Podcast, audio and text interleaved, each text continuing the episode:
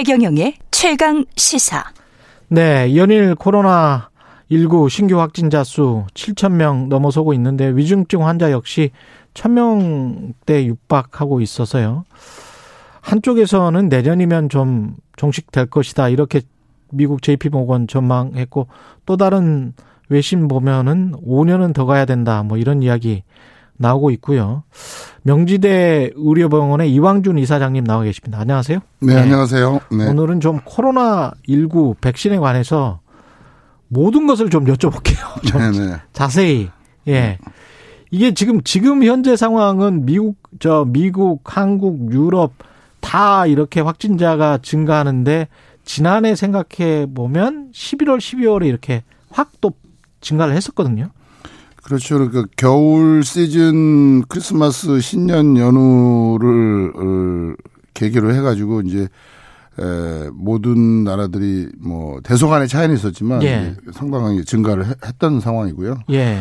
어, 심지어 그것과 무관하게 위드 코로나를 어, 먼저 시행했던 우리보다 넉달 정도 6월 말에 시작했던 싱가포르 경우만 하더라도 싱가포르는 이제 80% 이상의 백신 접종이 돼 있었고 했음에도 불구하고 어, 위드 코로나 하고 바로 7월, 8월에 또 상당히 이제 어, 환자들이 늘어가지고 예. 잠시 이제 9월 달에 또 사회적 거리두기를 해서 어, 조금 완화됐다가 음. 또 10월 달에 아주 급증을 했습니다. 음. 그래서 10월 중순 정도에는 뭐 하루 5천 명까지도 올라갔고 예. 이게 다시 이제 11월 이후에 조금 감소되면 감소되고 안정되면서 지금 또 위드, 위드 코로나를 가고 있는 거죠. 예. 그래서 어, 결론적으로 이미 어, 싱가포르나 독일 사례에서 보여줬듯이 위드 코로나 정책을 하게 되면 환자는 당연히 늘게 돼 있고 그 과정에서 어, 또 이 계속 그냥 밀고 갈 수 있는 게 아니고 그런 상황이 되면 일정한 이제 또 이 진퇴를 음. 거듭하면서 어, 그 진행을 하는 과정이 있는 거죠. 예. 하지만 이제 이, 이 위드 코로나라는 기본 전략과 정책은 우리가 저희가 시즌 one이라고 네. 할수 있는 지난 2020년. 2년과 예. 2년과 다르고 어 우리가 11월부터 위드 코로나를 하는 이 시즌 2의 그 패러다임 음. 내지는 기본 전략이 완전히 다른 상황으로 인, 지를 해야 되는 겁니다. 그러니까 지금 어 12월 1월 앞으로 지금 벌어지는 이 5차 대유행을 예. 시즌 1의 뭐그 11회분 드라마가 아니라 예. 시즌 2의 1회분 드라마다 이렇게 이해를 하시면 아마 상황 인식이 더 아, 쉬울 것 같습니다. 백신 접종을 80% 이상 한 상황이고 우리 전략 자체가 이제 그렇게 예. 바뀐 거죠. 그러니까 예. 어, 일단 백신이 그렇게 80% 이상 되게 되면 비록 그 확진자는 당연히 이제 많아지더라도 예. 중증 환자로 이완되는 부분들이 굉장히 이제 적어지기 때문에 아니 근데 이제 중증 환자들이 지금 800명을 넘어섰는데 네. 그 부분은 왜 그렇습니까? 그러니까 이제 요 대목이 지금 이제 정부로서도 좀 뼈아픈 부분이고 음. 어 이제 전문가 쪽에서는 좀 어, 그렇기 때문에 이 위드 코로나 전에 고위험군 특히 뭐 요양원 요양병원에 있는 환자들 같은 경우에는 먼저 부스터샷 3차 접종을 다 끝낸 상태에서 이제 위드 코로나로 이게 들어가야 된다라는 음. 건데 이 약간의 그 시간 시간적인 차이에 지금 갭이 생긴 거죠. 왜냐하면 예. 대부분 그 우리가 처음 백신 접종 시작하고 3, 4, 5월 달에 그 뭐 요양원 요양병원에 있는 고위험층에 대해서 먼저 백신을 접종했지 않았습니까? 예, 그랬죠. 그분들이 벌써 11월이면은 어 5개월, 6개월이 다 돼서 아. 항체효과가 아주 그냥 급속하게 시기. 지금 떨어진 시기에 위드 코로나는 먼저 시작이 된 거예요. 아. 그러니까 그분들이 지금 이완이 되면 또다시 집단 감염이 지금 막 형성이 되고 있고 음. 요양원이나 요양병원들이 상당히 지금 그렇게 치명적으로 또 어, 단체 에, 이완이 돼 가지고 지금 환자들이 이제 급증하게 되는 거죠. 그러니까 중증 환자 사망자가 역시 그래도 60세 이상이 많기 때문에 그분들에 대한 부스터 샷을 꼭 많이 미리 좀 했어야 되는 아쉬움이 있는 거죠. 네. 그 대목이 그 좀 전체적으로 보면 진행 과정에서 조금 음, 어, 패착이 아니었나는 좀 아쉬움이 들고요. 병상 어. 확보 같은 경우는 그 어젠가요? 최근에 최강 시사에서 김기식 소장이 정부가 병상 확보할 수 있도록 지원금을 병원에 많이 주고 최대한 병상을 확보하면 되는 거 아니냐 이런 이야기를 하던데 그게 가능합니까 민간 병원에서?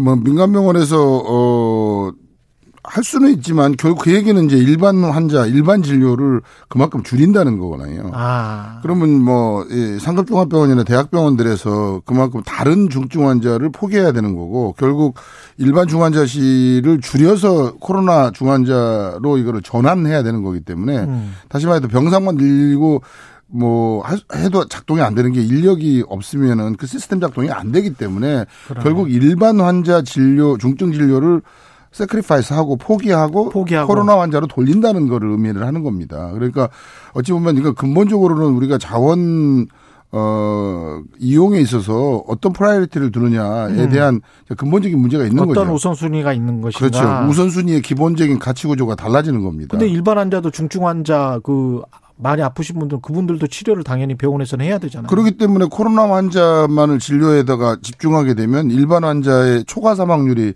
또 늘게 되는 거니까 음. 뭐 코로나로 돌아가시나 일반 진료를 제대로 못 받아 돌아가시나 그거에 대한 어 리스크는 똑같은 거죠.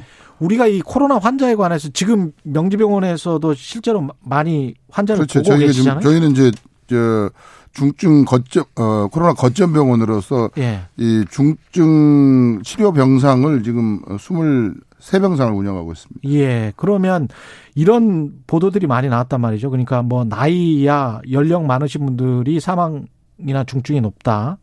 비만하신 분 뚱뚱하면 더 취약하다. 이거는 다 과학적으로 사실입니까? 뭐 이 고도 비만의 경우에는 그 중증 환자로 이완될 게 일반 환자에 비해서 두 배, 사망률도 한 1.5배 정도 높은 거로 아, 나타나고 있고요. 그렇군요. 그다음에 당연히 기저질환이나 뭐 이 고령 환자에서도 이제 그 이완율이나 또는 사망률이 굉장히 높습니다. 아. 그러니까 지금 뭐, 어, 우리가 지금 이미 작년부터 2년 동안 상당히 이제 이 의학적이고 임상적인 그런 데이터와 근거가 많이 있기 때문에 예. 사실 지금 뭐 우리가 이게 다시 환자가 는다고 그래서 어, 또 불필요한 뭐 이런 공포에 쩔거나 이래야 될 이유는 없다고 봅니다. 없다. 근데 문제는 이제 우리가 조금 더 합리적이고 효율적이고 음. 예측 가능하게 이제 전략 전술을 잘 운용하는 부분들이 필요하고 예. 그 과정을 통해서 국민과 전문가와 정부가 서로가 이게 합심을 해서 서로 잘 커뮤니케이션을 음. 해내는 게 이제 가장 중요한 과정이라고 생각이 되고요. 이 바이러스는 계속 뭐 델타든 오미크론이든 이 변이 바이러스가 계속 나타날 수밖에 없는 거죠, 이게 코로나 바이러스. 저희가 작년 팬데믹을 시작할 때 전제했던 것 자체가 예. 이번 바이러스는 이게 이제 RNA 바이러스고 RNA 바이러스는 원래 본질적으로 불안정하기 때문에 계속적인 변이를 하게 돼 있는데 그 이렇게. 광범위한 예. 팬데믹을 하면 그 변이의 속도와 과정이 굉장히 에스컬레이션이 되고 아, 증폭이 되고 예. 더 이거 이게 이제 누적이 되는 과정에서 음. 이런 대변이와 소변이가 계속 교차되면서 일어나게 돼 있습니다. 아. 그런데 이제 그 과정에서 상대적으로 지난번에 뭐 알파 델 알파 베타 뭐 감마 델타 이렇게 나올 때 어, 델타 변이가 이제 이 알파 베타에 비해서 두 배 이상 뭐그 아미노산이 한 네개에서 여섯 개 변이가 일어났던 거에 비해서 델타는 한 열두 개 정도니까 두 배 정도가 됐는데 예. 이번에 이제 갑자기 이제 쭉 그 그런 소변이가 일어나는 또 다른 것보다도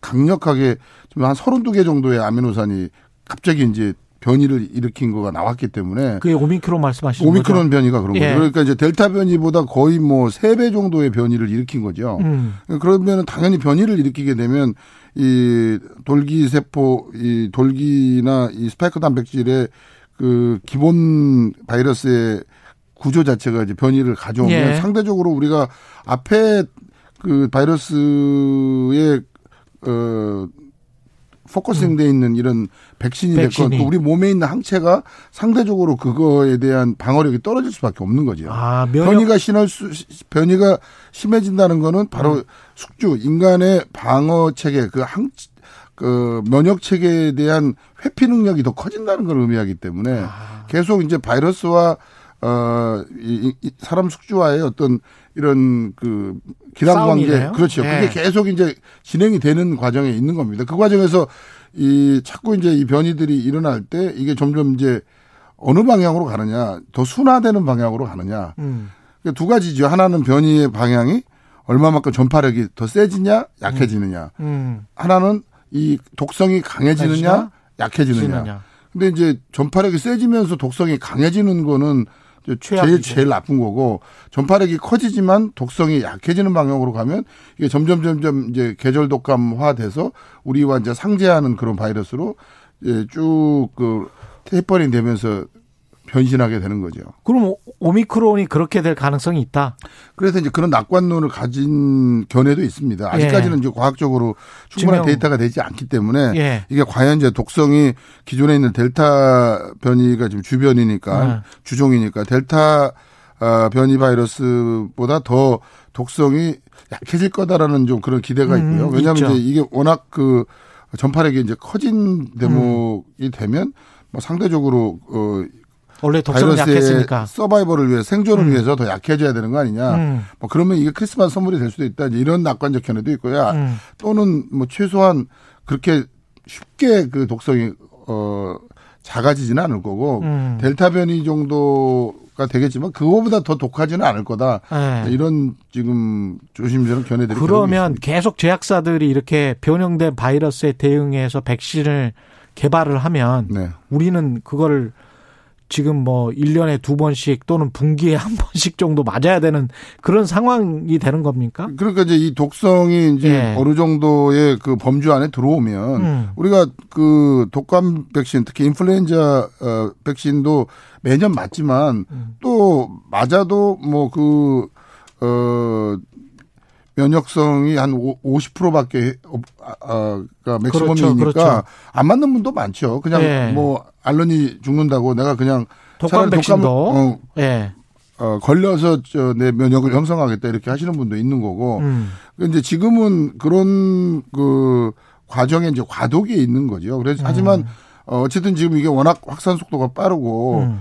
어, 판데믹의 구조를 지금 잠재우고 특히 이 우리의 지금 제일 목표는 이런 과정을 통해서 백신이 바이러스를 완전히 완치하거나 종식하거나 이런 게 아니잖아요. 예. 우리의 면역력의 구조의 그 어, 우리 몸 안에 면역 역량과 그다음에 예. 이제 바이러스의 사회적 파장력 사이에 이제 역학 관계가 음. 어떻게 되느냐. 결론적으로는 그것이 우리가 감당할 수 있는 의료 역량이 된다고 하면은 음. 상대적으로 사망률을 줄이고 이제 그걸 끌고 갈 수가 있으니까. 결국은 집단 면역으로 가야 되는 집단 면역이라는 것 자체라는 것과 계속 바이러스는 또 변화하기 때문에 아. 또 변이가 계속 있는 거니까 그게 어느 순간 집단 면역이 돼서 바이러스가 지구상에서 사라지는 과정은 없는 거죠. 저희가 지금 독감 백신 인플루엔자도 계속 인플루엔자는 또 변화하고 있고 우리는 음. 또 그거를 하지만 그냥 감기처럼 앓고 지나갈 수 있는 거죠. 하지만 그럼에도 불구하고 독감 바이러스도 0.1%의 치명률을 치명률. 갖고 있습니다. 근데 예. 지금 우리 지금